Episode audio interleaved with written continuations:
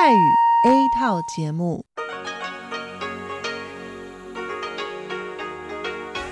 ที่นี่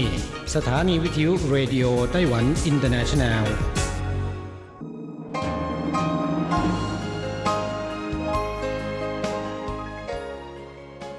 กลับมาฟังขณะนี้ท่านกำลังอยู่กับรายการภาคภาษาไทยเรดิโอไต้หวันอินเตอร์เนชันแนลหรือ RTI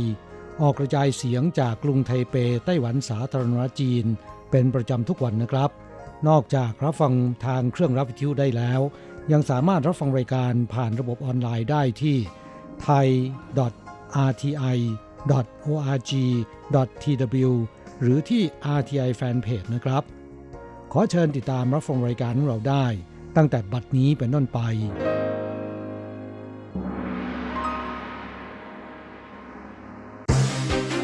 ลำดับแรก ขอเชิญติดตามรับฟัง ข่าวประจำวัน สวัสดีค่ะ คุณผู้ฟัง RTI ที่เคารพทุกท่านขอต้อนรับเข้าสู่รายการข่าวประจำวันจากสถานีวิทยุ Radio Taiwan International ในวันพฤหัสบดีที่ 16 เมษายน พุทธศักราช 2563 นะคะ ข่าวไต้หวันวันนี้มีดิฉันมณพรชัยวุฒิเป็นผู้รายงานค่ะ มีรายละเอียดของข่าวที่น่าสนใจดังนี้ ประธานาธิบดีไช่อิงหวนย้ำไต้หวันต้องเข้าร่วม WHO อย่างเป็นทางการ จึงจะช่วยเหลือประเทศอื่นได้ ประชาชนไต้หวันระดมทุนเพื่อซื้อโฆษณาบนนิตยสาร The New York Times นำเสนอถึงกรณีที่ไต้หวันถูกปฏิเสธการเข้าร่วมกับองค์การอนามัยโลกมาเป็นระยะเวลายาวนาน โดยแถลงการครั้งที่ 13 ขององค์การอนามัยโลกหรือ WHO ระบุว่า ตลอด 10 ปีที่ผ่านมายังคงมีการแลกเปลี่ยนด้านสาธารณสุข กับหน่วยงานของไต้หวันเป็นประจำต่อเนื่อง ขณะที่ประธานาธิบดีไช่อิงเหวินก็ได้กล่าวระหว่างการเยี่ยมชมโครงการฝึกอบรมที่กระทรวงแรงงานไต้หวันว่า ช่วงเวลานี้หลายประเทศสนับสนุนไต้หวัน ให้เข้าไปมีส่วนร่วมในองค์การระหว่างประเทศ อย่างเช่น WHO กับ WHA เพราะสถานการณ์การแพร่ระบาดของโควิด -19 ครั้งนี้ทำให้หลายประเทศเห็นว่า แม้ไต้หวันจะถูกทิ้งให้อยู่อย่างโดดเดี่ยวมาโดยตลอด แต่ก็ยังมีศักยภาพในการป้องกันตนเอง และมีส่วนร่วมในการให้ความช่วยเหลือประชาคมโลกได้ ดังนั้นหากไต้หวันได้เข้าไปมีส่วนร่วมอย่างเป็นทางการกับ WHO การจัดการป้องกันก็จะมีประสิทธิภาพและสมบูรณ์แบบมากยิ่งขึ้น ทั้งยังสามารถช่วยเหลือประเทศอื่น ๆ ได้อย่างเต็มที่ 我们应该要得到的是一个完整的参与权，我们能够双向的跟 WHO 有一个互动，而且有一个我们可以贡献，我们也可以把我们的资讯提供给 WHO，那也可以让其他的国家来分享我们的资讯。 同样的，我们也可以完整的获得 WHO 所拥有的资讯。 จากข้อมูลของกระทรวงการต่างประเทศไต้หวันนะคะ ระบุว่าตลอด 10 ปีที่ผ่านมา ไต้หวันได้เสนอยื่นขอเข้าร่วมการประชุม 187 ครั้ง แต่ร้อยละ70 คือถูกปฏิเสธ ประธานาธิบดีไช่อิงเหวินจึงย้ำว่า ไต้หวันจำเป็นต้องเข้าร่วมอย่างเป็นทางการเท่านั้น 16 เมษายน ไต้หวันไม่มีผู้ติดเชื้อเพิ่ม รถไฟฟ้าไทเปติดตั้งเครื่องวัดอุณหภูมิแบบอินฟราเรดเพิ่ม ศูนย์บัญชาการโรคระบาดไต้หวันแถลงความคืบหน้าสถานการณ์โควิด -19 วันนี้ว่า นับเป็นอีกหนึ่งวันที่ไม่มีจำนวนผู้ติดเชื้อใหม่เพิ่มทำให้จำนวนผู้ป่วยสะสมตอนนี้อยู่ที่ 395 ราย เป็นผู้ที่มีประวัติเดินทางมาจากต่างประเทศ 340 ราย ผู้ติดเชื้อจากภายในประเทศ 55 ราย เสียชีวิต 6 ราย รักษาหายแล้ว 155 คน แม้ภาพรวมของสถานการณ์แพร่ระบาดโควิด -19 ในไต้หวันจะดีขึ้นนะคะ แต่มาตรการป้องกันตามนครหรือเมืองต่างๆ ยังคงต้องคุมเข้มอย่างต่อเนื่อง โดยล่าสุดค่ะรถไฟฟ้ากรุงไทเปก็เตรียมติดตั้งเครื่องวัดอุณหภูมิร่างกายแบบอินฟราเรดเพิ่มอีก 3 จุด คือสถานีปั่นเชียว สถานีจงเซียวฟู่ซิง และสถานีวัดหลงซาน หลังจากที่ได้ติดตั้งไปแล้ว 11 จุดตั้งแต่ช่วงสิ้นเดือนกุมภาพันธ์ที่ผ่านมา บริษัทรถไฟฟ้ากรุงไทเปเผยว่าตอนนี้ประชาชน เริ่มคุ้นชินกับกฎระเบียบการสวมหน้ากากอนามัยแล้ว ซึ่งจนถึงวันที่ 13 เมษายน มีประชาชนที่ฝ่าฝืนกฎดังกล่าวจำนวน 25 ราย ขณะเดียวกันก็พบประชาชนที่มีอุณหภูมิร่างกายเกิน 37.5 องศาเซลเซียสจำนวน 4 คน ในที่นี้ 2 คนนั่งรถพยาบาลไปพบแพทย์ ส่วนอีก 2 คนมีญาติมารับกลับบ้าน ซึ่งสถานการณ์โควิด -19 ก็ส่งผลให้จำนวนผู้โดยสารนะคะ ลดลงค่ะเมื่อเทียบกับช่วงเวลาเดียวกันของปีก่อนหน้านี้โดยในเดือนมีนาคมนะคะมีจำนวนผู้โดยสารเฉลี่ยต่อวันเนี่ยจาก2ล้าน1 3 0 0 0 0 คนครั้ง เหลือเพียง1ล้าน7 2 0 0 0 0 คนครั้ง ส่วนเดือนนี้นะคะจนถึงวันที่ 14 เมษายน ก็มีจำนวนผู้โดยสารเฉลี่ยต่อวันอยู่ที่1ล้าน3 9 0 0 0 0 คนครั้ง ตึกไทเป 101 ต้านภัยโควิด -19 เปิดไฟสีชมพูพร้อมขึ้นตัวอักษรว่าไต้หวัน can help เมื่อช่วงเย็นวานนี้นะคะ ที่ตึกไทเป 101 ได้มีการเปิดไฟสีชมพูรอบตัวอาคาร โดยบริเวณหน้าต่างระหว่างชั้นที่ 59-60 ได้ขึ้นตัวอักษรเป็นคำพูดที่ให้การสนับสนุนและให้กำลังใจ อาทิไต้หวัน can help การป้องกันไม่แบ่งแยกเธอฉัน ร่วมแรงร่วมใจและไต้หวันสู้ๆเป็นต้น ฝ่ายจัดการตึกไทเป 101 เผยว่าไม่นานมานี้ ไต้หวันได้ส่งความช่วยเหลือด้านหน้ากากอนามัยและเวชภัณฑ์ ไปให้กับประเทศที่มีความต้องการทั่วโลก พร้อมติดสัญลักษณ์คำว่าไต้หวัน can help ดังนั้นตึกไทเป 101 ซึ่งถือเป็นหนึ่งสัญลักษณ์ของไต้หวันที่รู้จักในระดับสากล แม้จะได้รับผลกระทบจากจำนวนนักท่องเที่ยวที่ลดลง แต่ขณะเดียวกันก็ต้องดำเนินมาตรการป้องกันโควิด -19 อย่างเข้มงวดด้วยนั้น จึงอยากจะขอเป็นกำลังใจให้กับทุกประเทศ และขอบคุณการร่วมแรงร่วมใจจากทุกภาคส่วน ในการต่อสู้กับไวรัสโควิด -19 ผ่านการเปิดไฟที่ตัวอาคาร เป็นข้อความต่างๆ ซึ่งในวันนี้นะคะ ระหว่างเวลา 18นาฬิกา30 นาทีถึงเวลา 22นาฬิกาที่อาคารไทเป 101 ก็จะทำการเปิดไฟสีชมพูเช่นเดียวกันสนามบินเทาหยวนร้างสุดในประวัติศาสตร์ อาคารผู้โดยสารที่ 1 ไม่มีคนเข้าออกประเทศแม้แต่คนเดียว การแพร่ระบาดของโควิด -19 ส่งผลกระทบต่ออุตสาหกรรมการท่องเที่ยวและการคมนาคมขนส่งนะคะ ซึ่งหลังจากไต้หวันได้ประกาศจำกัดการเดินทางเข้าประเทศของชาวต่างชาติ ตั้งแต่วันที่ 19 มีนาคมที่ผ่านมา และผู้ที่เดินทางเข้ามาทุกคนจะต้องถูกกักตัวเป็นเวลา 14 วันด้วยนั้น ส่งผลให้จำนวนผู้เดินทางเข้าออกไต้หวันก็ลดลงอย่างต่อเนื่องค่ะ จากหลักหมื่นต่อวันเหลือเพียงหลักพันต่อวัน และล่าสุดนะคะก็เหลือเพียงหลักร้อยเท่านั้น สำนักงงานตรวจคนเข้าเมืองไต้หวันเผยว่า มีผู้เดินทางเข้าออกประเทศนะคะ ในวันที่ 13 เมษายน813 คนครั้ง ส่วนวันที่ 14 เมษายน เนี่ย มีจำนวน 669 คนครั้ง ซึ่งเป็นจำนวนน้อยที่สุดในประวัติศาสตร์ และเที่ยวบินทั้งหมดนะคะ ก็ให้บริการที่อาคารผู้โดยสารที่ 2 ค่ะ จึงส่งผลให้อาคารผู้โดยสารที่ 1 นะคะ มีจำนวนผู้ใช้บริการเท่ากับศูนย์ภายในสนามบินนะคะ จึงเหลือเพียงเจ้าหน้าที่สนามบินและพนักงานประจำห้างร้านต่างๆ เท่านั้น อัศจรรย์ปะการังวางไข่ที่เขื่อนติงกลายเป็นท้องทะเลสีฟ้าผสมสีชมพู วันที่ 23 เดือน 3 ตามปฏิทินจันทรคติของจีน หลังจากผ่านพ้นวันเกิดของเจ้าแม่ทับทิมไปแล้ว ท้องทะเลเขินติงนะคะ จะพบเห็นการวางไข่ของปะการัง ซึ่งไข่สีชมพูของปะการังจะลอยอยู่ในน้ำผสมผสานกับสีฟ้าของน้ำทะเล ดึงดูดให้ผู้ที่รักการดำน้ำจำนวนมากค่ะดำลงไปใต้ท้องทะเลนะคะ เพื่อชมความงดงาม และบันทึกภาพไว้เป็นที่ระลึก ผู้เชี่ยวชาญด้านการดำน้ำเผยนะคะว่าท้องทะเลบริเวณนี้ จะมีปะการังอยู่ประมาณ 5-6 ชนิดค่ะที่สามารถวางไข่ได้ทำให้ช่วงเวลานี้ค่ะ ท้องทะเลเนี่ยเหมือนถูกย้อมไปด้วยสีสันต่างๆนะคะ เป็นวิวทิวทัศน์ที่สวยงามและโรแมนติกมากๆ ซึ่งห่างจากจุดที่ปะการังวางไข่ไม่ไกลนักนะคะ เป็นที่ตั้งของโรงไฟฟ้าพลังงานนิวเคลียร์แห่งที่ 3 ช่วงเวลานี้ท้องทะเลบริเวณดังกล่าว จะพบเห็นปะการังนะคะ สายพันธุ์ Favia favus ขึ้นอยู่เป็นจำนวนมาก แสดงถึงความอุดมสมบูรณ์ของระบบนิเวศทางทะเลในไต้หวัน1พฤษภาคมนี้กรุงไทเปห้ามร้านอาหารในซูเปอร์สโตร์ใช้อุปกรณ์รับประทานแบบครั้งเดียวทิ้ง ฝ่าฝืนปรับสูงสุด 6,000 เหรียญหลังจากเมื่อปีที่แล้วรัฐบาลไต้หวันนะคะ ได้ประกาศกฎระเบียบห้ามร้านอาหารในห้างสรรพสินค้ากับศูนย์การค้าทั่วประเทศ ใช้อุปกรณ์รับประทานอาหารแบบครั้งเดียวทิ้งสำหรับการรับประทานอาหารที่ร้านไปแล้วนั้น ล่าสุดค่ะกองอนุรักษ์สิ่งแวดล้อมกรุงไทเปเปิดเผยว่า ตั้งแต่วันที่ 1 พฤษภาคมพุทธศักราช 2563 เป็นต้นไปซูเปอร์สโตร์ทั่วกรุงไทเป 6 แบรนด์นะคะ ประกอบด้วย Costco RT-Mart A-Mart Carrefour Nitori และโลฮาจำนวน 13 สาขา ก็ห้ามใช้อุปกรณ์การรับประทานอาหารอาทิ แก้วน้ำ จานชาม ช้อนส้อม มีดตะเกียบและอื่นๆ แบบครั้งเดียวทิ้งสำหรับการนั่งรับประทานอาหารภายในร้านเช่นเดียวกัน หากผู้ใดฝ่าฝืนนะคะ จะมีโทษปรับ 1,200 ถึง 6,000 เหรียญไต้หวัน แต่ทั้งนี้ค่ะ เนื่องจากสถานการณ์แพร่ระบาดของโควิด -19 ในตอนนี้นะคะ จึงต้องทำนึงถึงความสะอาดและหลักสุขอนามัยเป็นสำคัญ เพราะฉะนั้นหากร้านใดมีความประสงค์นะคะ ก็สามารถยื่นเรื่องขอใช้อุปกรณ์รับประทานอาหารแบบครั้งเดียวทิ้งได้เป็นการชั่วคราว โดยการยื่นขอหนึ่งครั้งจะมีระยะเวลาใช้งาน 3 เดือน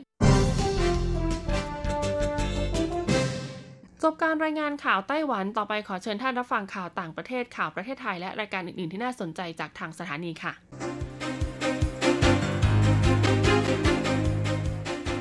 ต่อไปขอเชิญฟังข่าวต่างประเทศและข่าวจากเมืองไทยค่ะ สวัสดีค่ะคุณผู้ฟังที่เคารพ ช่วงของข่าวต่างประเทศและข่าวในเมืองไทยรายงานโดยดิฉันการจยากริชยาคมค่ะ ข่าวต่างประเทศสำหรับวันนี้นั้นเริ่มจากข่าว ผลสำรวจเผย ชาวอเมริกันส่วนใหญ่ต้องการให้ผู้นำสหรัฐออกคำสั่งให้ประชาชนอยู่บ้านทั้งประเทศ นิตยสาร The Economist และบริษัทวิเคราะห์ข้อมูลยูกั p เปิดเผยผลสำรวจระบุว่า ประชาชนผู้ตอบแบบสำรวจร้อยละ 61 เห็นว่าประธานาธิบดีโดนัลด์ทรัมป์ควรออกคำสั่งให้ประชาชนอยู่บ้านทั้งประเทศ ส่วนร้อยละ 22 ไม่เห็นด้วย และร้อยละ 18 ไม่แน่ใจ โดยผู้ตอบที่เห็นว่าควรออกคำสั่งให้อยู่บ้านทั้งประเทศ ส่วนใหญ่เป็นผู้สนับสนุนพรรคเดโมแครต ไม่ถึงกึ่งหนึ่งสนับสนุนพรรครีพับลิกัน ผู้ตอบแบบสำรวจร้อยละ85 ระบุว่า ขณะนี้อยู่บ้านตามคำสั่งของรัฐบาลระดับรัฐอยู่แล้ว มีเพียง 7 รัฐที่ไม่ใช้คำสั่งนี้ หนึ่งในนั้นคือรัฐอาคันซอ ซึ่งอยู่ทางตอนกลางค่อนมาทางตอนใต้ของประเทศ โดยผู้ว่าการรัฐให้สัมภาษณ์สถานีโทรทัศน์ CNN ว่า ต้องใช้มาตรการระยะยาวในการจัดการกับไวรัสโควิด -19 เนื่องจากเชื่อว่าไม่สามารถเอาชนะได้ด้วยการปิดเมืองเท่านั้น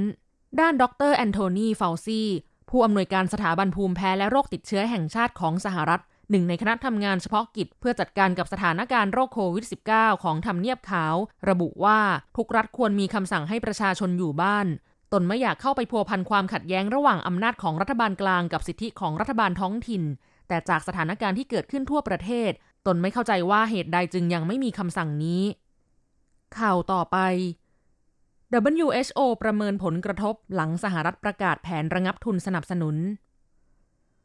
หลังจากประธานาธิบดีโดนัลด์ทรัมป์ผู้นำสหรัฐได้ประนามองค์การอนามัยโลกหรือ WHO เรื่องการจัดการต่อสถานการณ์แพร่ระบาดของโรคโควิด -19 จึงประกาศแผนยุติการให้ทุนสนับสนุน และวิจารณ์ WHO ว่า ยึดจีนแผ่นดินใหญ่เป็นศูนย์กลางล่าสุดนายเทรดรอสอัตฮานอม เกเบรเยซุส ผู้อำนวยการ WHO กล่าวแสดงความเสียใจต่อการตัดสินใจของสหรัฐ โดยระบุว่าความช่วยเหลือจากประชาชนและรัฐบาลสหรัฐ สามารถช่วยให้ WHO ยกระดับสุขภาพของคนยากจน ซึ่งมีความเปราะบางที่สุดในโลก ขณะนี้ WHO กำลังทบทวนผลกระทบจากการระงับการให้ทุนของสหรัฐ และขอเรียกร้องให้ชาติสมาชิกอื่นมีส่วนร่วมมากขึ้นโดยแสดงความตั้งใจที่จะให้การสนับสนุนประเทศที่มีความอ่อนแอ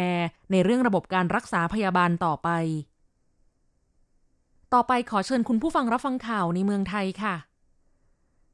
ไทยพบผู้ติดเชื้อโควิด -19 เพิ่ม 29 ราย เสียชีวิตเพิ่ม 3 ราย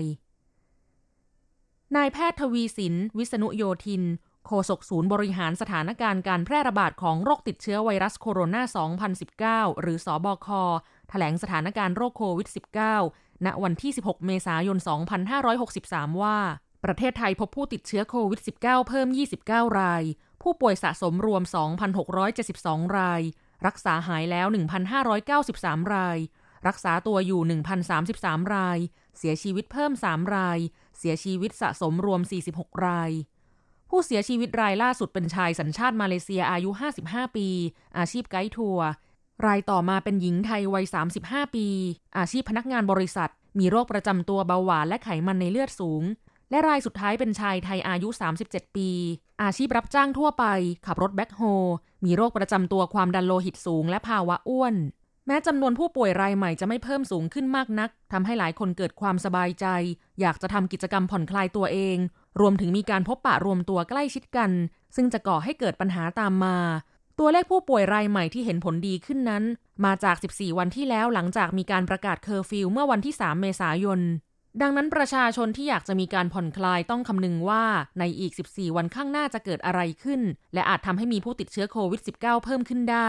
จากจำนวนผู้ป่วยใหม่ 29 รายในวันนี้พบว่ามาจากการสัมผัสกับผู้ป่วยยืนยันก่อนหน้านี้ 14 ราย คนไทยเดินทางกลับจากต่างประเทศ 2 ราย ไปในสถานที่ชุมชน 1 ราย อาชีพเสี่ยง 2 ราย ไม่มีบุคลากรทางการแพทย์ และอยู่ระหว่างสอบสวนโรค 10 ราย ต่อไปเป็นอัตราแลกเปลี่ยนประจำวันพฤหัสบดีที่ 16 เมษายน พุทธศักราช 2563 อ้างอิงจากธนาคารกรุงเทพสาขาไทเป โอนเงิน 10,000 บาทใช้เงินเหรียญไต้หวัน 9,420 เหรียญ แลกซื้อเงินสด 10,000 บาทใช้เงินเหรียญไต้หวัน 9,770 เหรียญ 1 ดอลลาร์สหรัฐใช้เงินเหรียญไต้หวัน 30.34 เหรียญแลกซื้อค่ะ คุณผู้ฟังคะนั่นเป็นช่วงของข่าวต่างประเทศและข่าวในเมืองไทย รายงานโดยดิฉันการจยากริชยาคมค่ะ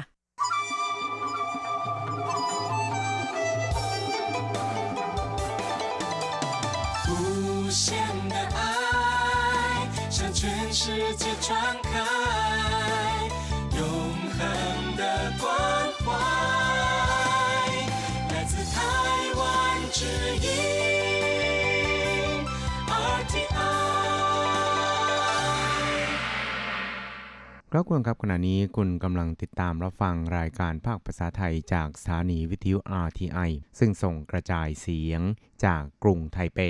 ไต้หวันสาธารณรัฐจีนอยู่นะครับและต่อไปนั้นขอเชิญคุณผู้ฟัง ติดตามรับฟังชีพประจรเศรษฐกิจจากการจัดเสนอของกฤษณัยสายประพาส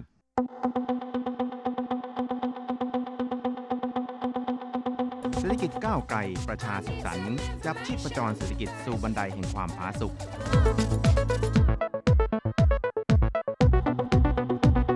ร่วมจับชีพประจรเศรษฐกิจกับกฤษณัยสายประพาส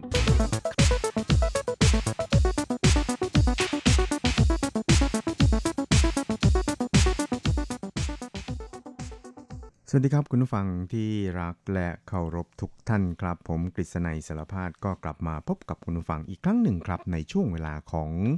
ชีพประจรเศรษฐกิจครับ ซึ่งก็จะพบกับคุณผู้ฟังเป็นประจำทุกสัปดาห์ครับ ในค่ำวันพฤหัสแล้วก็เช้าวันศุกร์3 ครั้งด้วยกันนะครับ ก็จะนำเอาเรื่องราวความเคลื่อนไหว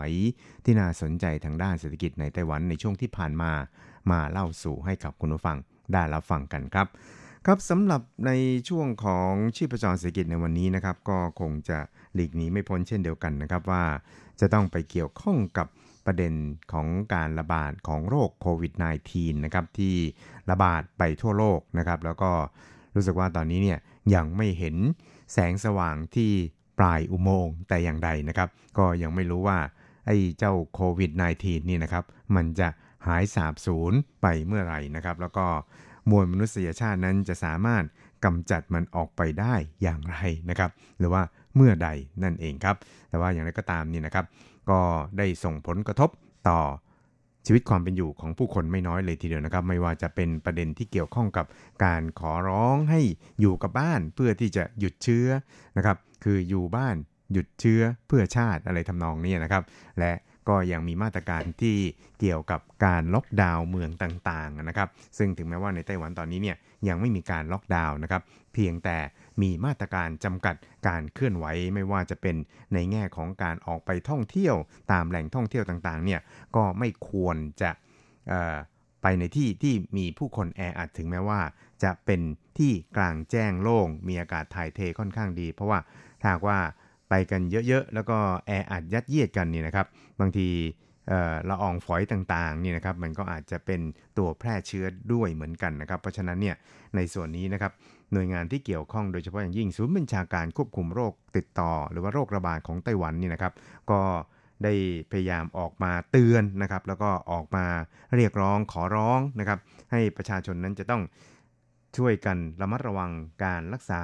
ระยะห่างทางสังคม หรือเรียกกันว่า social distancing นะครับ ก็มีผู้คนนี่นะครับให้ความร่วมมือค่อนข้างดีนะครับ แต่ว่าบางทีเนี่ยไปในบางสถานที่ที่มีผู้คนเยอะแยะนี่นะครับ มันก็หลีกเลี่ยงยากนะครับ ที่จะไม่สามารถทำได้ตามที่ทางศูนย์บัญชาการเนี่ยขอร้องมานะครับ แต่แล้วก็ตามเนี่ยนะครับ ก็ปรากฏว่าในช่วงที่ผ่านมานะครับ ที่เป็นช่วงของเทศกาลเชงเม้งมีผู้คนออกไปเที่ยวจำนวนมากเนี่ยนะครับ แล้วก็มีการเตือนนะครับให้ระมัดระวังในเรื่องของการรักษาระยะห่างทางสังคม โดยมีการส่ง SMS นะครับหรือว่าเมสเซจเนี่ยเข้าไปยังมือถือของผู้คนที่อยู่ใน 11 แหล่งท่องเที่ยวอันตราย ในช่วงเทศกาลเชงเม้งนี่นะครับ ก็ทำให้ผู้คนเนี่ยก็ตระหนักในเรื่องนี้มากขึ้นนะครับ ถึงขนาดที่ว่าต้องยกเลิกการจองห้องในคืนต่อมาครับ ก็ทำให้ผู้ประกอบการเนี่ยต่างก็รู้สึกว่าจะไม่ค่อยพอใจเท่าไหร่นักนะครับ แต่ว่านั่นเป็นมาตรการหนึ่งที่จำเป็นนะครับ เพื่อไม่ให้โรคนี้เนี่ยมันระบาดออกไปอีกนะครับ ครับแต่ยังก็ตามนะครับก็ส่งผลให้ผู้คนเนี่ยได้รับความเดือดร้อนพอสมควรเลยทีเดียวนะครับ โดยเฉพาะอย่างยิ่งในแง่ของเศรษฐกิจแล้วเนี่ยมันก็ส่งผลกระทบไปเรียกว่า แง่ทุกมุมนะครับหรือว่าทุกตรอกซอกซอยเนี่ยได้รับผลกระทบกันไปทั่วเลยทีเดียวนะครับ เพราะว่ามันเป็นผลกระทบแบบชนิดที่เรียกว่าลูกโซ่ก็ว่าได้นะครับ พออส่วนนี้ได้รับผลกระทบนะครับ มันก็จะกระทบไปไปเรื่อยๆ จนกระทั่งเเรียกว่าครบวงจรของมันนะครับตั้งแต่ลูกจ้าง ตั้งแต่นายจ้าง ตั้งแต่เจ้าของ ตั้งแต่เท่าแก่นะครับ ไปจนถึงพ่อค้าแม่ค้าหาเปร่แผงรอยต่างๆ เนี่ย ก็ได้รับผลกระทบจาก โควิด -19 เนี่ยกันอย่างท่วหน้าเลยทีเดียวนะครับ ซึ่งในส่วนของผู้ใช้แรงงาน ซึ่งถือว่าเป็นผู้อ่อนแอในสังคมนะครับ หรือว่าเป็นผู้ที่ต้องหาเช้ากินค่ำต้องอขายแรงงานนะครับ หรือว่าต้องเป็นลูกจ้างเขาเนี่ยก็เรียกว่าได้รับผลกระทบค่อนข้างรุนแรงพอสมควรนะครับ เพราะว่าเมื่อนายจ้างไม่มีลูกจ้าง ไม่ใช่ไม่มีลูกจ้างนะครับ ไม่มีลูกค้านะครับ แน่นอนนะครับว่าก็คงจะต้องคิดหาวิธีในการลดต้นทุนนะครับ และวิธีการที่ง่ายก็คือการเลิกจ้างนะครับ ซึ่งนอกจากการเลิกจ้างแล้วเนี่ยบางที่เนี่ยก็อาจจะใช้วิธีการว่าให้หยุดงานโดยไม่มีค่าจ้างนะครับ ซึ่งก็ทำให้ตัวเลขผู้ที่ถูกให้หยุดงานโดยไม่มีค่าจ้างเนี่ยนะครับพุ่งกระฉูดเลยทีเดียวนะครับ จนกระทั่งสูงสุดในรอบหลาย ๆ ปีที่ผ่านมาครับ ตอนนี้เนี่ย ก็เกือบหมื่นรายแล้วนะครับที่ตกอยู่ในภาวะเช่นนั้น เพราะฉะนั้นในช่วงสัปดาห์ที่ผ่านมานะครับนางสีหมิงชุนรัฐมนตรีแรงงานของไต้หวันนะครับ ก็ได้ออกมาประกาศเกี่ยวกับแผนการเยียวยาผู้ใช้แรงงานในไต้หวันในทุกๆ ประเภทเลยทีเดียวนะครับ โดยเฉพาะอย่างยิ่งในส่วนของการให้ความช่วยเหลืออนักศึกษาจบใหม่นะครับในส่วนของลูกจ้างที่ถูก สั่งให้หยุดงานโดยไม่มีค่าจ้าง หรือว่าลูกจ้างที่อาจจะกำลังเผชิญหน้ากับวิกฤตนะครับที่อาจจะถูกลูกจ้าถูกเลิกจ้างไปก็เป็นไปได้เหมือนกันนะครับ ซึ่ง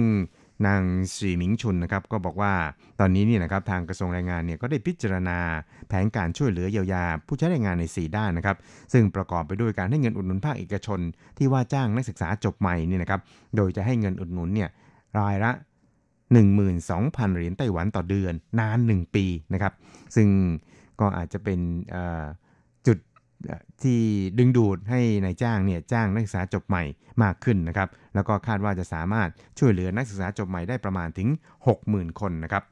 เราใช้งบประมาณประมาณ 6,000 ล้านเหรียญไต้หวันครับ ครับแล้วก็การให้ความช่วยเหลือด้านเงินกู้ดอกเบี้ยต่ำแก่แรงงานที่ได้รับผลกระทบนะครับโดยกู้ได้คนละไม่เกิน 1 0 0 0 0แสนเหรียญไต้หวันนะครับอัตราดอกเบี้ยร้อยละ 1.845 ครับซึ่งรัฐบาลนั้นก็จะชดเชยดอกเบี้ยส่วนต่างให้นะครับแล้วก็คาดว่าจะมีผู้ใช้แรงงานจำนวนประมาณ 5 0 0แสนรายครับได้รับอนิสงจากแผนการนี้ ซึ่งจะใช้งบประมาณถึง 1,000 ล้านทีเดียว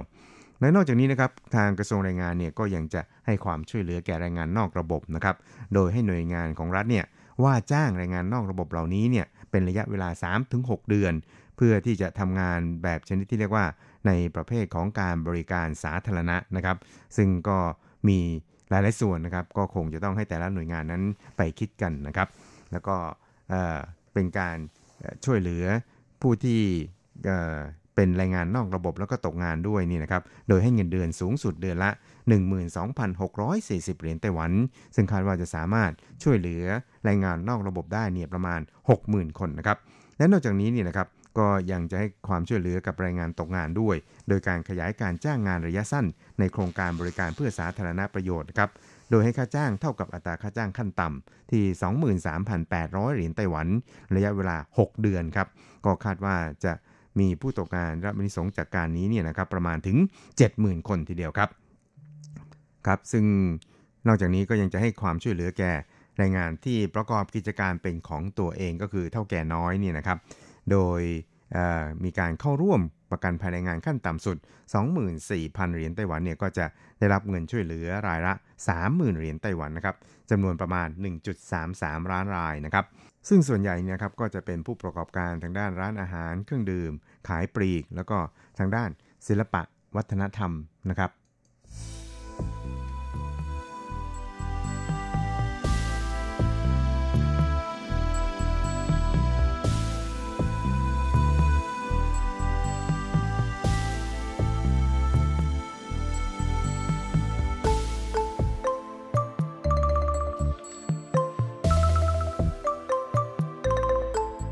ครับอีกเรื่องครับเราไปดูกันที่สวนวิทยาศาสตร์ในไต้หวันนะครับ ซึ่งตอนนี้เนี่ยสวนวิทยาศาสตร์ในไต้หวันนั้นก็มีอยู่ทั้ง 3 ภาคนะครับก็คือภาคเหนือที่ซินจู ภาคใต้ที่ไถหนันนะครับ แล้วก็ภาคกลางเนี่ยอยู่ที่ไทจงนะครับ ซึ่งศูนย์วิทยาศาสตร์ต่างๆ เหล่านี้เนี่ยนะครับ ก็เรียกได้ว่าเป็นศูนย์วิทยาศาสตร์ที่เป็นฐานการผลิตทางด้านสินค้าไฮเทคแล้วก็สินค้าที่เกี่ยวกับดิจิทัลเนี่ย เป็นหลักเลยทีเดียวนะครับ แล้วก็ในช่วงที่ผ่านมานะครับศูนย์วิทยาศาสตร์ของไต้หวันนั้นก็ได้มีการอนุมัติโครงการลงทุนไปแล้ว 12 โครงการนะครับมูลค่าการลงทุนรวมทั้งสิ้นถึง 3,127 ล้านเหรียญไต้หวันนะครับ โดยเป็นอุตสาหกรรมทางด้านเทคโนโลยีชีวภาพมากถึง 6 รายการนะครับ แล้วก็มีโครงการที่มีมูลค่าลงทุนสูงสุดก็คือ MiTAC Digital Technology นะครับ เป็นผู้ผลิตคอมพิวเตอร์ แล้วก็อุปกรณ์ มูลค่าการลงทุนเนี่ยรวมถึง 1,500 ล้านเหรียญไต้หวันทีเดียวครับ ทั้งนี้นะครับกระทรวงวิทยาศาสตร์ และเทคโนโลยีของไต้หวัน ซึ่งถือเป็นหน่วยงานที่ดูแลรับผิดชอบส่วนวิทยาศาสตร์ในไต้หวันทั้งหมดนี่นะครับ ก็ได้เปิดเผยนะครับบอกว่า เนื่องจากว่ารถยนต์อิเล็กทรอนิกส์นะครับแล้วก็การขับขี่อัตโนมัตินั้นมีการขยายตัวไปอย่างมากทีเดียวครับ เพราะนั้นเนี่ย MiTAC เนี่ยก็อาศัยพื้นฐานแล้วก็ประสบการณ์ การผลิตกล้องบันทึกการขับขี่ แล้วก็ผลิตภัณฑ์ระบบนำทางนะครับประยุกต์พัฒนา telematics นะครับแล้วก็อุปกรณ์ช่วยเหลือ ด้านการขับขี่เพื่อความปลอดภัย เป็นการสร้างมูลค่าเพิ่มในอุตสาหกรรมที่เกี่ยวข้อง การลงทุนรองลงมานะครับก็เป็นการลงทุนของบริษัทเฮรอนนิวตัน Medical Corp นะครับมูลค่าถึง 800 ล้านทีเดียวครับครับแล้วก็เป็นผู้ผลิต ABNCT นะครับหรือ Accelerator Based Boron Newton Capture Therapy นะครับซึ่งก็เป็นการรักษามะเร็งโดยเทคนิคการจับรังสีนิวตรอน ด้วยอะตอมโบรอนนั่นเองครับ เตียงกำหนดตำแหน่งฉายรังสี บริการวางแผนระบบ ABNCT นะครับซึ่งโครงการนี้เนี่ยนะครับก็ถือเป็นการถ่ายทอดเทคโนโลยีของสถาบันวิจัยเทคโนโลยีอุตสาหกรรม แล้วก็มหาลัยชิงหวาของไต้หวันครับ แล้วก็มีจุดเด่นในการช่วยลดต้นทุน ในการรักษาพยาบาลให้ต่ำลงนั่นเองครับ ในราคาที่ผู้ป่วยนั้นจ่ายได้นะครับแล้วก็ทำให้ประชาชนนั้นมีโอกาสได้เข้าถึงการรักษาพยาบาลได้ดี แล้วก็ได้มากยิ่งขึ้นด้วยครับครับแล้วก็ยังมีโครงการลงทุนที่มีมูลค่าสูงอันดับที่ 3 ก็คือเอเป็นโครงการลงทุนของบริษัทลี่ซิง Forging Enterprise นะครับ เป็นการลงทุนทางด้านเทคโนโลยีการขึ้นรูปโลหะ ซึ่งเป็นผู้วิจัยพัฒนาการขึ้นรูปโลหะด้วยอุณหภูมิเย็นนะครับ อุณหภูมิปานกลางแล้วก็อุณหภูมิสูง สามารถที่จะนำมาประยุกต์ใช้ในงานได้ในอุตสาหกรรมรถยนต์นะครับ จักรยานยนต์ แล้วก็ยานพาหนะต่างๆ แล้วก็ชิ้นส่วนฮาร์ดแวร์ ซึ่งปัจจุบันนั้นมีลูกค้าสำคัญก็คือ Porsche นะครับ Benz แล้วก็ Toyota ด้วยนะครับ ซึ่งการ ขยายการลงทุนเหล่านี้นะครับ ก็จะถือว่าเป็นการเสริมรากฐานทางด้านอุตสาหกรรมการผลิตของไต้หวันเนี่ยให้มีประสิทธิผล แล้วก็สามารถที่จะขยายขอบเขตของอุตสาหกรรมต่างๆ เหล่านี้ ขยายความร่วมมือไปยังประเทศต่างๆ ทั่วโลกได้เป็นอย่างดีเลยทีเดียวครับ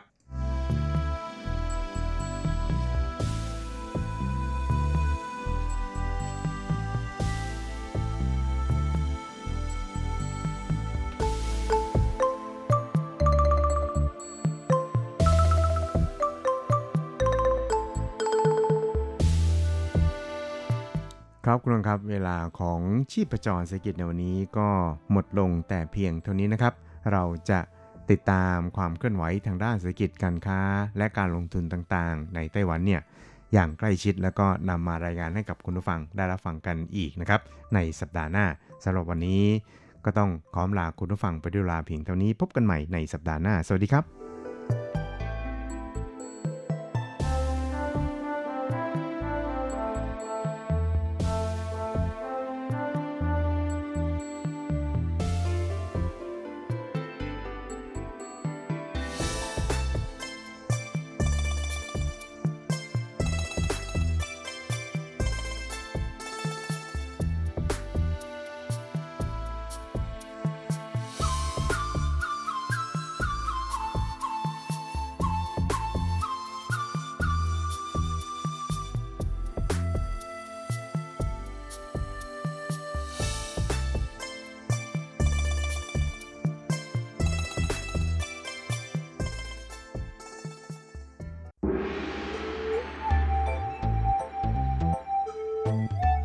ถึงโลกจะหมุนไว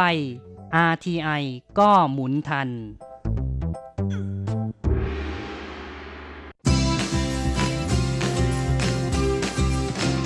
ข่าวเด็ดกีฬามัน รู้ลึกฉับไว ไม่ว่าที่ไหนในโลกกว้าง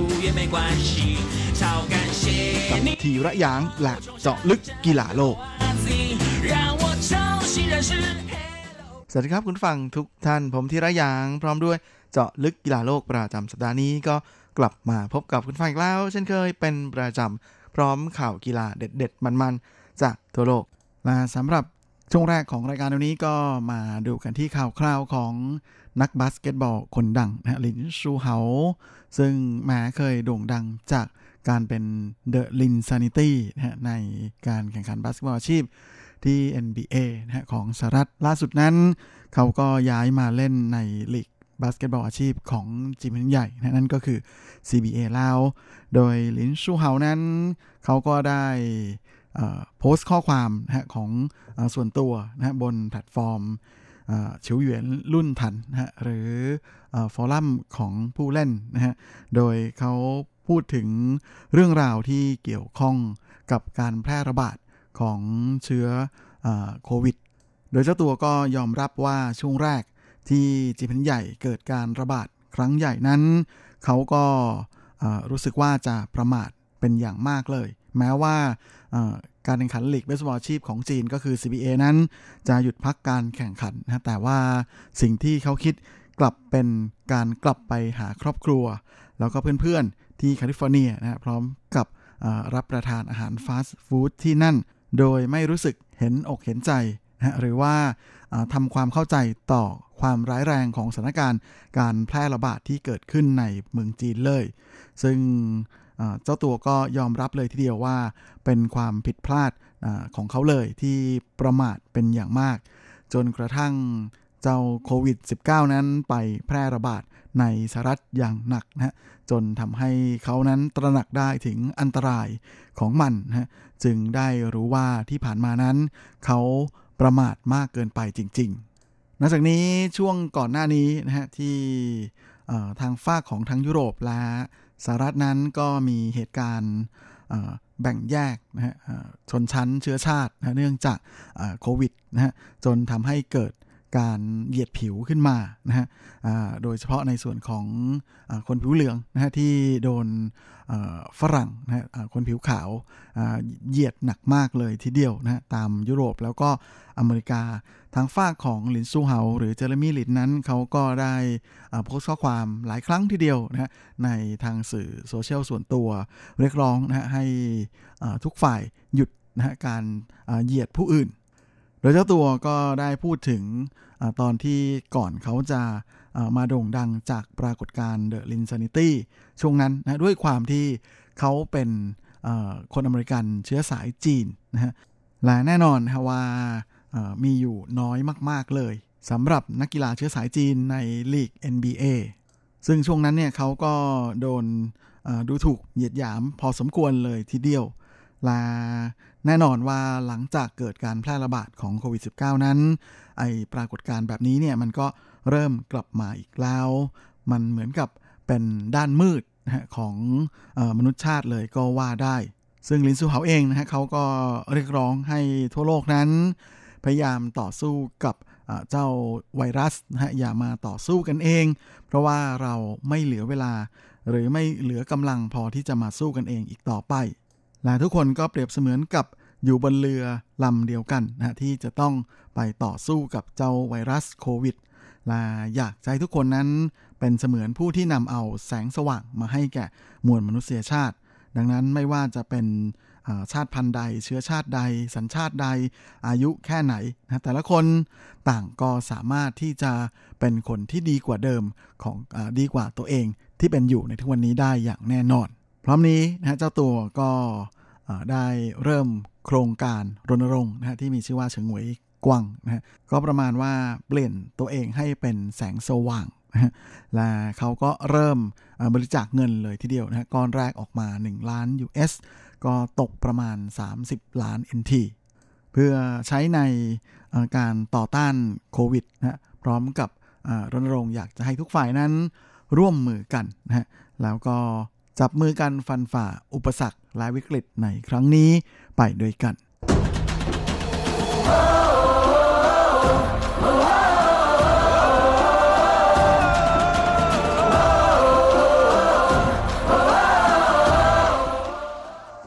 อีกข่าวนี้ก็มาดูกันที่ข่าวคราวของนักแบดสาวคนดังชาวไต้หวันนะก็คือไต้จืออิง มือหนึ่ง ของโลกคนปัจจุบันฮะแหมตอนนี้กลับมาอยู่ในฐานะมือหนึ่งของโลกได้แบบเต็มตัวนะหลังจากที่เบียดเอาชนะเฉินวีเฟยนะฮะสาวจีนได้ในการแข่งขันรายการอออิงแลนด์นะฮะที่อังกฤษเมื่อเดือนมีนาคมที่ผ่านมานะในนัดชิง คว้าแชมป์พร้อมกับยึดอันดับหนึ่งของโลกคืนมาจากเฉินวีเฟยโดยล่าสุดนั้นทาง BWF ก็ได้ประกาศแล้วนะฮะว่า จะหยุดการเปลี่ยนแปลงอันดับโลกนะฮะไว้ที่อันดับหลังจบรายการอออิงแลนด์นะและหลังจากนั้นจะไม่มีการนับเพิ่ม เพราะฉะนั้นจำนวนสัปดาห์ที่ไต้จืออิง เธอยืนอยู่บนบัลลังก์อันดับหนึ่งของโลกในประเภทหญิงเดียวนั้น ก็จะโดนแช่แข็งอยู่ที่ 148 สัปดาห์ และช่วงนี้แม้ว่าจะไม่มีการแข่งขันนะแต่สาวใต้นั้น ก็ไม่ได้อยู่เฉยๆนะฮะล่าสุดเมื่อช่วงกลางสัปดาห์ที่ผ่านมานะฮะแหม ชุดกีฬาที่เป็นสปอนเซอร์ให้กับเธอนั้น ก็ได้ทำการเปิดตัวชุดแข่งนะของไต้จีอิงที่จะใช้ในช่วงครึ่งปีหลังของปีนี้ ซึ่งก็เป็นชุดรุ่นที่ 3 ของเธอนะกับ Cloud Collection โดย Cloud Collection รุ่นแรกของไต้จีอิงนั้นก็ออกวางตลาดตั้งแต่ปี 2018 นะและหลังจากนั้นก็มีการออกคอลเลกชันเสริมมาตลอดนะฮะ แล้วก็มีผลิตภัณฑ์ใหม่ๆ ออกมาตั้งแต่ในส่วนของชุดเทรนนิ่งนะฮะไปจนถึงเสื้อผ้าธรรมดาที่แทบจะเรียกได้ว่า กลายมาเป็น Talk of the Town เลยนะฮะหลังจากที่มีการเปิดตัวในแต่ละรุ่นโดยตลอดนะส่วนสำหรับรุ่นที่ 3 ที่ใต้จิงเธอจะใช้ในการแข่งขันในครึ่งปีหลังนี้ ก็ เป็นการออกแบบที่ต่อยอดมาจากรุ่นที่2นะฮะ โดยใช้ลายเส้นแบบเรียบง่ายนะฮะ เป็นสีดำกับสีขาวยืนพื้นนะฮะ พร้อมกับมีสีน้ำเงินในแบบฮาวาย และมีจุดสีแดงนะฮะ มาขับและรองรับนะฮะ เหมือนกับเป็นการสะท้อนให้เห็นถึงบุคลิกของสาวใต้นะฮะที่เป็นคนสนุกสนานร่าเริงนะฮะ อย่างไรก็ดีจากการที่ช่วงนี้ BWF นั้นก็ ประกาศยกเลิกการแข่งขันนะที่อยู่ระหว่างเดือนพฤษภาไปจนถึงเดือนกรกฎาคมแล้วนะเพราะฉะนั้นก็จะมีรายการใหญ่ ๆ หลายรายการเลยที่โดนยกเลิกไปนะฮะทั้งรายการระดับ Super Series 1,000นะฮะที่ Indonesian Open นะฮะซึ่งตอนแรกก็คาดว่าจะมีการเปิดตัวชุดแข่งใหม่ของสาวไต้ในรายการนี้นะแต่ตอนนี้ พอโดนยกเลิกไปแล้วเนี่ยก็เลยอาจจะต้องรอนะสำหรับแฟนๆ ของไต้จืออิงนะฮะถ้าอยากจะเห็นเธอในชุดแข่งชุดใหม่ก็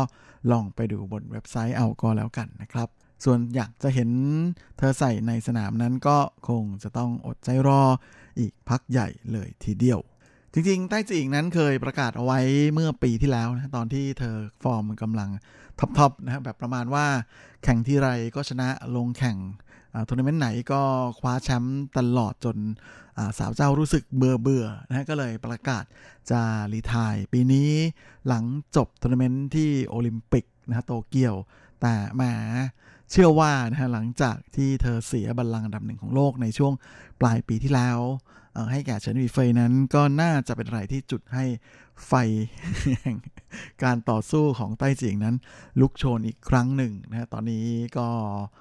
ไม่ได้ยินเธอพูดถึงเรื่องพวกนี้แล้วนะประกอบกับโตเกียวโอลิมปิกที่เป็นรายการที่เธออยากคว้าแชมป์นัก อยากคว้าแชมป์หนานะฮะเพราะยังไม่เคยได้นะเหรียญทอง ในกีฬาโอลิมปิกนั้นก็เลื่อนไปเป็นปีหน้าแล้วนะฮะก็ดังนั้นเชื่อว่าไต้จิงเองนั้น ก็ปีนี้คงไม่รีทายแน่ๆ แล้วเลยนะฮะพร้อมกันนี้ยังมีอีกรายการหนึ่งที่เธอยังไม่เคยได้นะก็ไม่น่าเชื่อทีเดียวนะนั่นก็คือรายการชิงแชมป์โลกนะซึ่งเธอก็ไปไม่ถึงดวงดาวเสียทีเพราะฉะนั้นคาดว่าปีหน้าสองอสาวใต้น่าจะมีโอกาสได้แก้มือกับ2ทัวร์นาเมนต์นี้นะครับเพราะปีนี้หมดโอกาสไปแล้วนะฮะและก็ไม่รู้เหมือนกันฮะดีไม่ดีถ้าเธอได้แชมป์ทั้ง 2 รายการนี้เนี่ยก็ อาจจะเป็นอะไรที่ทำให้เธอคิดอยากจะรีทายอย่างเป็นจริงเป็นจังก็ได้นะฮะเพราะจริง ๆ นี่ก็ถือเป็นรายการที่แทบจะเรียกว่าสุดยอดที่สุดของอวงการแบดมินตันอาชีพแล้วเอาไว้แฟน ๆ ของน้องต่ายเรานะค่อยมารอรุ้นกันอีกทีแล้วกันนะครับ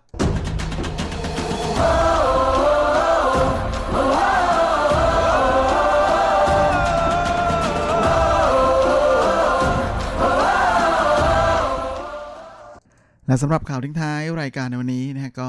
ถือเป็นการบอกลานะฮะหนึ่งในนักกีฬาอาชีพที่มีชื่อเสียงแล้วก็มีความเกี่ยวพันกับไต้หวันนั่นก็คืออนักเทนนิสสาวจินจิวซือนะฮะซึ่งเป็นสาวอเมริกันเชื้อสายไต้หวันนะฮะปัจจุบันเธออายุ 31 ปีแล้วนะฮะเคย ขึ้นถึงจุดสูงสุดก็คือมือวันดับ 3 ของโลกในประเภทหญิงคู่นะฮะพร้อมกันนี้ก็เคยคว้าแชมป์ในระดับแกรนด์สแลมมาครองด้วย ถึง 2 ครั้งเลยทีเดียว จริงๆ เดิมทีนะฮะเธอมี plan แล้วก็ทาง WTA นั่นแหละนะฮะเป็นคน plan เอาไว้ว่าจะให้เธอลงแข่งรายการสุดท้ายเมื่อช่วงกลางสัปดาห์ที่แล้วนะฮะพร้อมกับจะเชิญ คู่หูนะที่เคยคว้าแชมป์ร่วมกับเธอในรายการ US Open นะฮะนั่นก็คือยาโรสราวาสเวโดวาซึ่งคู่นี้นะเคยคว้าแชมป์ร่วมกันถึง 15 รายการนะฮะให้มาลงแข่งร่วมกันในรายการแข่งขันทัวร์นาเมนต์สุดท้ายอของการเล่นอาชีพนะฮะของสาวจินและแม้ว่าจะไม่มีการแข่งขันจะไม่มีเสียงปรบมือนะฮะเนื่องจาก การก่อกวนของเจ้าโควิด -19 นะฮะก็เลยทำให้อาจินจิวซือนั้นก็เลยต้องอำลาวงการฮาริทายแขวนแร็กเก็ตไปแบบเงียบๆ แต่ทาง WTA นะฮะก็ได้ลงบทความเกี่ยวกับเธอนะฮะเพื่อเป็นการอำลาอาลัยสาวเจ้าด้วย โดยคุณพ่อคุณแม่ของจินจิวซือนั้นย้ายไปอยู่ที่อเมริกาตั้งแต่ปี 1982 นะฮะก่อนที่เธอจะเกิดที่แคลิฟอร์เนีย นะฮะในปี 1989 เลยช่วงวัยเด็กนั้นเธอก็เคยตามคุณพ่อคุณแม่กลับมาไต้หวันหลายครั้งเลยทีเดียวนะเพราะฉะนั้นเธอค่อนข้างจะคุ้นเคยกับไต้หวันมาก ๆ เลยนะฮะสาวเจ้า turn pro ตอนอายุ 17 ในปี 2006และในปี 2007 นั้น เธอเคยจับคู่กับสาวไต้หวันอีกคนหนึ่งก็คือจวงเจียหลงนะฮะลงแข่ง ทัวร์นาเมนต์ที่ญี่ปุ่นนะฮะก็คือรายการ AIG Japan Open นะพร้อมกับคว้าแชมป์หญิงคู่มาครองได้สำเร็จด้วยนะฮะปีที่ hot สุดๆ ของเธอคือ 2010 นะฮะซึ่งเธอสามารถคว้าแชมป์ทั้งวิมเบิลดัน แล้วก็ US Open มาครองได้สำเร็จในประเภทหญิงคู่นะฮะทำให้อันดับโลกนั้นขยับขึ้นไปสูงสุดในการเล่นอาชีพของเธอเลยที่อันดับ 3 โดยสาวจินนั้นประกาศ retire เมื่อเดือนกุมภาพันธ์นะฮะ ก็คือช่วงต้นปีที่ผ่านมานี่เองนะทาง IG ส่วนตัว แต่ว่าหลังจากนั้นทัวร์นาเมนต์ที่เธอตั้งใจจะลงแข่งทั้ง Indian Swell แล้วก็ที่ไมอามี่นะฮะรวมไปถึงรายการสุดท้ายที่เธอตั้งใจจะเป็นรายการอำลาการแข่งขันนะจะก็คือรายการที่ชาวสตันนั้น ก็ไม่ได้ลงแข่งนะครับเพราะถูกยกเลิกทั้งหมด นะโดยเจ้าตัวถึงกับขำนะตอนที่ WTA สัมภาษณ์เธอนะฮะบอกว่าจริงๆจะว่าไปแล้วเธอณตอนนี้เนี่ยก็ถือว่า retire ไปแล้วนะฮะโดยเธอรู้ข่าวของการยกเลิกทัวร์นาเมนต์ที่ Indian Wells นะตอนที่อยู่ที่บ้าน แต่เธอไม่นึกเลยว่า ตอนที่เธอทราบข่าวนั้นเนี่ยมันก็คืออเป็นช่วงที่เธอเล่น การแข่งขันทัวร์นาเมนต์สุดท้ายของการแข่งขันอาชีพไปเรียบร้อยแล้ว และหลังจากแขวนแร็กเก็ตสาวเจ้าก็บอกแล้วนะว่าเธอสนใจอยากจะย้ายไปอยู่ออสเตรเลียนะเธอชอบที่นั่นมาก แล้วก็หลังจากนี้ก็คงจะเน้นการทำงานในส่วนของงานด้านกิจกรรมการกุศลเป็นหลัก ครับและเวลาของรายการสัปดาห์นี้ก็หมดลงอีกแล้วนะ ผมก็คงจะต้องขอตัว ขอลาไปก่อนด้วยเวลาเพียงเท่านี้เอาไว้เราค่อยกลับมาพบกันใหม่อีกครั้ง อาทิตย์หน้าเช่นเคยในวันและเวลาเดียวกันนี้ ส่วนสำหรับวันนี้ก็ขอให้คุณฟังทุกท่านโชคดีมีความสุข สุขภาพแข็งแรงกันทุกหน้าทุกคนเฮ้งๆและสวัสดีครับ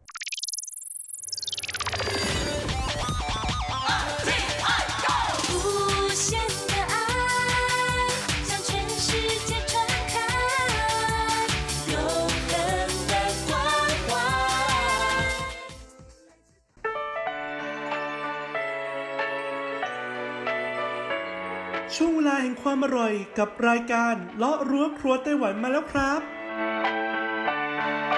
เราจะพาคุณเข้าครัวเปิดตำรา หาสูตรเด็ดเคล็ดลับความอร่อย แวะชิม แชะ แชร์อาหารหลากรสหลายสไตล์ในไต้หวัน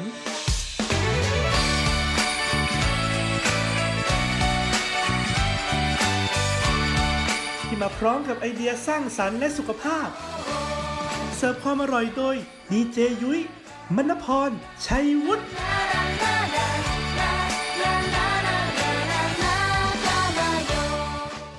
สวัสดีค่ะ คุณผู้ฟัง RTI ที่คารพทุกท่านขอต้อนรับเข้าสู่รายการเลาะรั้วครัวไต้หวันค่ะ รายการที่จะนำเสนอเรื่องราวของความอร่อยที่เกิดขึ้นในไต้หวันนะคะดำเนินรายการโดยดิฉันดีเจยุ้ยมณพรชัยวุฒิค่ะ สำหรับเรื่องราวของความอร่อยในไต้หวันสัปดาห์นี้ค่ะ ต้องบอกเลยว่าเป็นเรื่องราวเกี่ยวกับโภชนาการเพื่อสุขภาพค่ะ เพราะว่าสถานการณ์แบบนี้นะคะ เราต้องสร้างภูมิคุ้มกันของร่างกายให้แข็งแรง เพื่อต่อสู้กับเจ้าไวรัสโควิด -19 ค่ะคุณผู้ฟัง ซึ่งนะคะนักโภชนาการของไต้หวันค่ะ ก็เลยออกมานะคะให้สัมภาษณ์บอกเล่าเรื่องราวเกี่ยวกับอาหารนะคะ หรือว่าสิ่งที่เราควรจะรับประทานในช่วงนี้ เพื่อเสริมสร้างภูมิต้านทานที่ดีให้กับร่างกาย โดยเฉพาะเรื่องราวของระบบทางเดินหายใจค่ะ ซึ่งเป็นอวัยวะสำคัญเลยนะที่เจ้าโควิด -19 เนี่ยจ้องจะทำลายเรานะคะ ถ้าเกิดว่าเชื้อเนี่ยสามารถหลุดเข้าไปในร่างกายได้ค่ะ เรามาดูกันเลยดีกว่านะคะว่า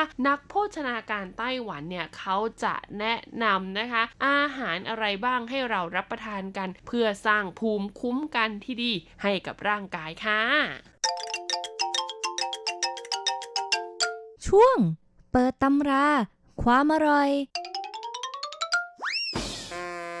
รับอาหารอย่างแรกค่ะที่นักโภชนาการไต้หวันแนะนำว่าช่วงนี้ถ้าเป็นไปได้เนี่ยให้รับประทานบ่อยๆนะคะ ก็คือห้วยซัวหรือภาษาจีนเรียกว่าซันเย่านั่นเองค่ะ ก็บอกว่าซันเย่าเนี่ยนะคุณผู้ฟังมีโปรตีนสูงมากๆนะคะ แล้วก็มีในส่วนของแป้งด้วยนะ หากใครนะคะ เคยรับประทานซันเย่านะต้องบอกเลยว่าหน้าตานะคะ จะมีความคล้ายกับมัน คือเหมือนมันแก้วเลยอะคุณผู้ฟังแต่เป็นมันแก้วที่เนื้อเละๆเหมือนมันเทศ คือดิฉันอธิบายไม่ถูก คือถ้าคุณมาไต้หวันแนะนำว่าให้มาลองซื้อรับประทานดูนะคะ แต่ส่วนตัวยุ้ยเนี่ยจะไม่ชอบ t e x t อร์หรือว่ารสชาติของ山藥หรือว่าห้วยซัวเลยนะคะ แต่ถ้านักโภชนาการแนะนำแบบนี้เนี่ยยุ้ยอาจจะต้องไปหามาทานบ้างนะคะเขาบอกว่านะคะใน山藥เนี่ยมี antioxidant สูงมากๆเลยทีเดียวค่ะ แล้วก็สร้างในส่วนของโปรตีนนะคะ ได้หลากหลายชนิดค่ะที่สำคัญนะยังช่วยเพิ่มเติมในส่วนของโซเดียมที่ดี ให้กับร่างกายเพื่อให้ในส่วนของอวัยวะอื่นๆเนี่ยนำไปใช้ประโยชน์ได้อีกด้วย ต่อมาค่ะอย่างที่ 2 เลยก็คือ南瓜หรือว่าฟักทองนั่นเองค่ะ เพราะว่าฟักทองเนี่ยมีเบต้าแคโรทีนสูงมากๆนะคะ ซึ่งระบบทางเดินหายใจเนี่ยมีความต้องการใช้เบต้าแคโรทีนส่วนนี้นะคะ ดังนั้นเนี่ยการรับประทานนะคะเบต้าแคโรทีนจากฟักทองค่ะ ก็จะช่วยเพิ่มภูมิคุ้มกันให้กับร่างกายด้วยนะคุณผู้ฟัง ที่สำคัญค่ะฟักทองไต้หวันเนี่ยนะคุณผู้ฟังเปลือกเขาเนี่ยจะบางไม่หนาเหมือนฟักทองเมืองไทยนะคะ ดังนั้นเขาบอกว่าให้กินไปทั้งเปลือกได้เลยค่ะ ต้องบอกเลยว่ามีคุณสมบัติดีพอๆกับในส่วนของห้วยส่วนหรือว่าสันเย้าเลยทีเดียวนะคะ ที่สำคัญค่ะด้วยความที่ฟักทองนะคะ เป็นพืชที่เรากินหัวถูกไหมก็สามารถนำมาใช้ทดแทนในส่วนของการรับประทานข้าวได้ด้วยนะ ก็คือว่าคุณเนี่ยก็ไม่ต้องรับประทานแป้งจากข้าวเพิ่มแล้ว ถ้าคุณเลือกรับประทานเป็นสันเย้าหรือว่าเป็นในส่วนของหนันกว่าฟักทองนั่นเองนะคะ ต่อมาอาหารอย่างที่ 3 ค่ะก็คือกุยหวีนะคะ หรือว่าชิวเต้าหวีก็ได้ค่ะเขาบอกว่าปลาเนี่ยนะคะมีโอเมก้าสูงค่ะ แล้วก็มีในส่วนของสารแอนตี้ออกซิแดนต์นะคุณผู้ฟัง แล้วก็มีไขมันดีด้วยนะคะในปลาเนี่ยนะ ซึ่งแน่นอนค่ะว่าสามารถสร้างสารต้านอนุมูลอิสระให้กับร่างกายของเราเพื่อนำไปใช้ในส่วนของการสร้างภูมิคุ้มกันที่ดีให้กับร่างกายด้วยนะคะ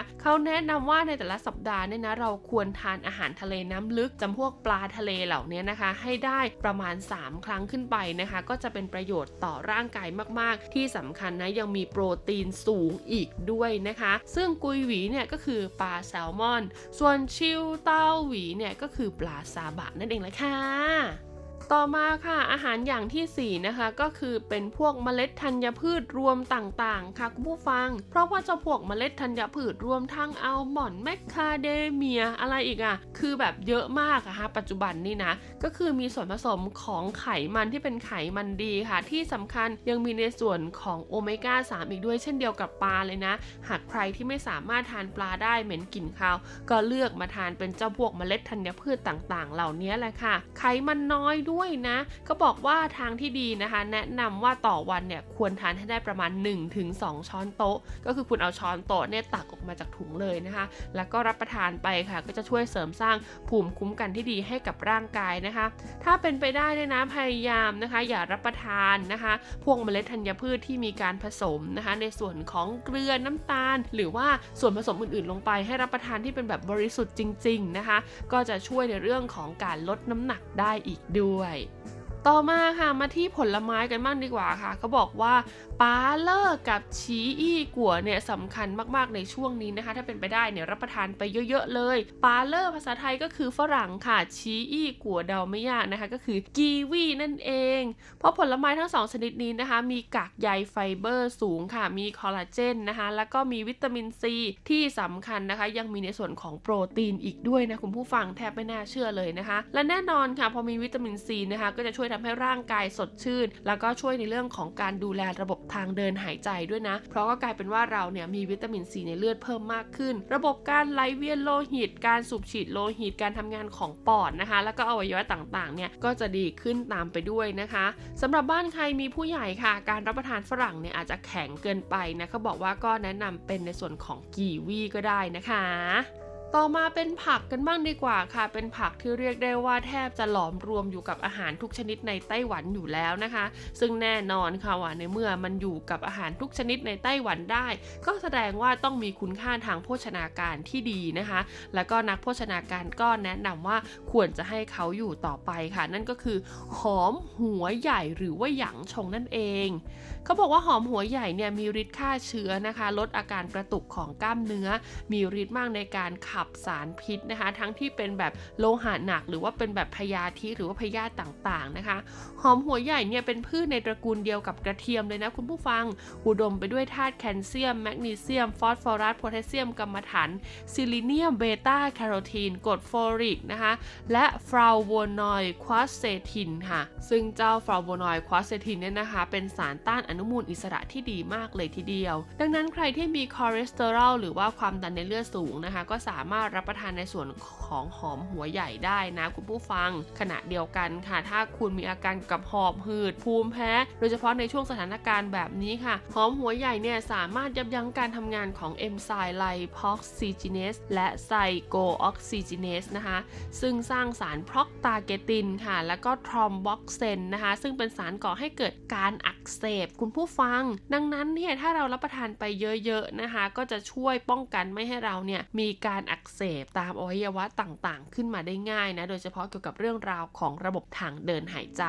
นอกจากนี้นะคะยังบอกเลยว่าหอมหัวใหญ่เนี่ยก็มีคุณสมบัติในการสร้างภูมิคุ้มกันด้วยค่ะ เพราะว่ามีแคลเซียมที่เกี่ยวข้องกับการสังเคราะห์เอนไซม์นะคะที่เรียกว่า T เซลล์ค่ะ ซึ่งช่วยในการต่อสู้กับสิ่งมีชีวิตแปลกปลอม ช่วยเม็ดเลือดขาวในการทำลาย แล้วก็ย่อยสลายไวรัสนั่นเอง ต้องบอกเลยว่าว่าได้ยินแบบนี้แล้วนะคะ ดิฉันเนี่ยอยากจะรีบซื้อหอมหัวใหญ่มารับประทานทันทีเลยนะ ส่วนตัวเนี่ยเป็นคนทานหอมหัวใหญ่ได้ค่ะ ทานแบบดิบก็ได้หรือว่าแบบสุกก็ได้นะคะ แต่ว่าทานในปริมาณเยอะมากเนี่ยก็ไม่ไหวเหมือนกันนะ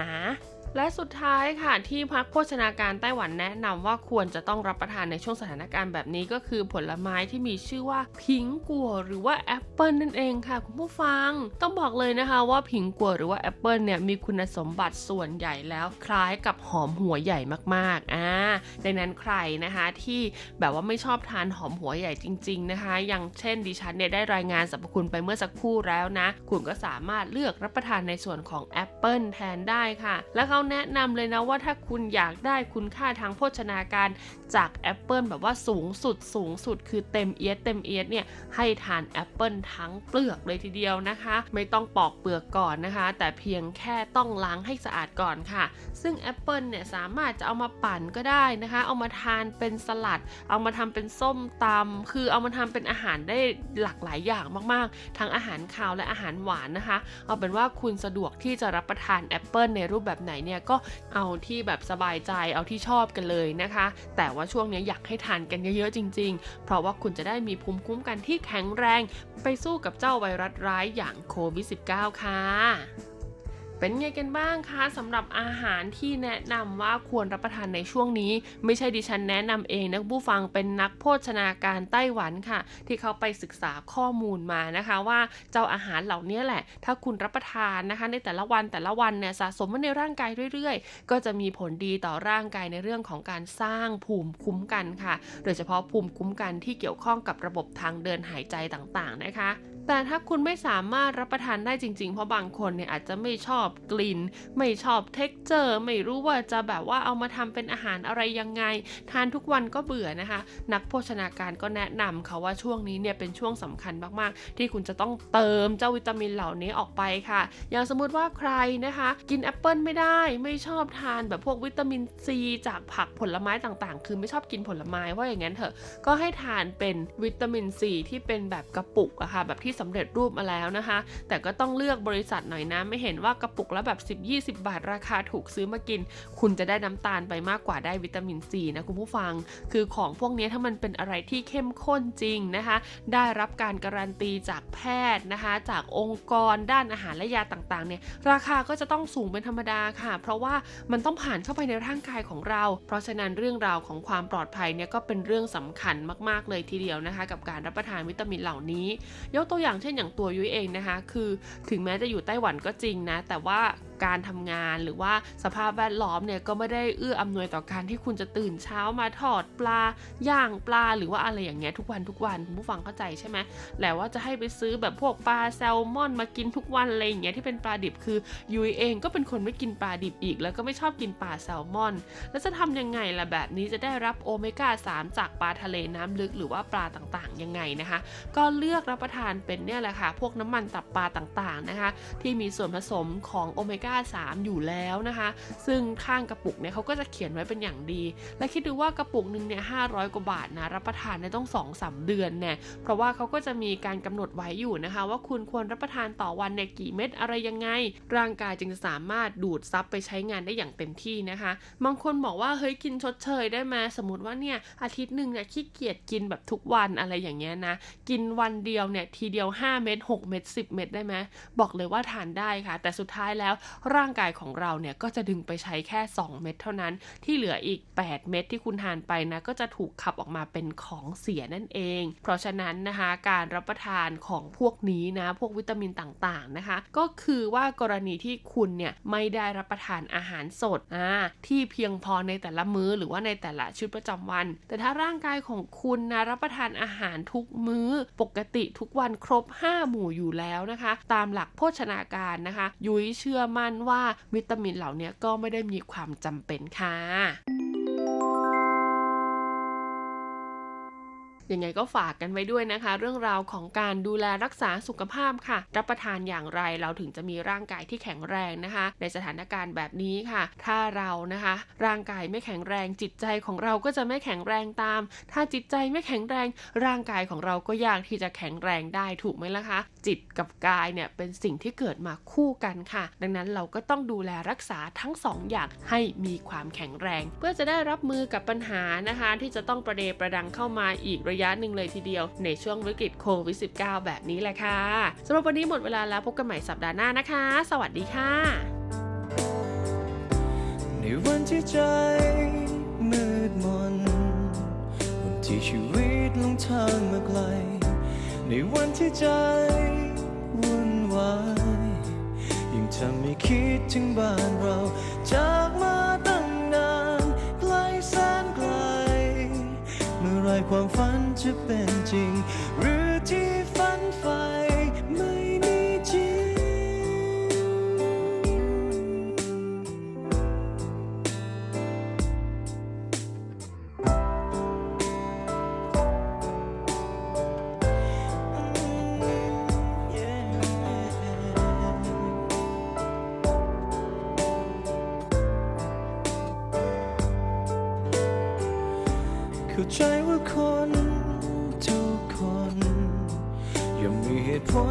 การเดินทาง แต่ใจฉันยังอ้างว้างเมื่อสิ่งที่หวังนั้นยังไกลหนึ่งใจล่อง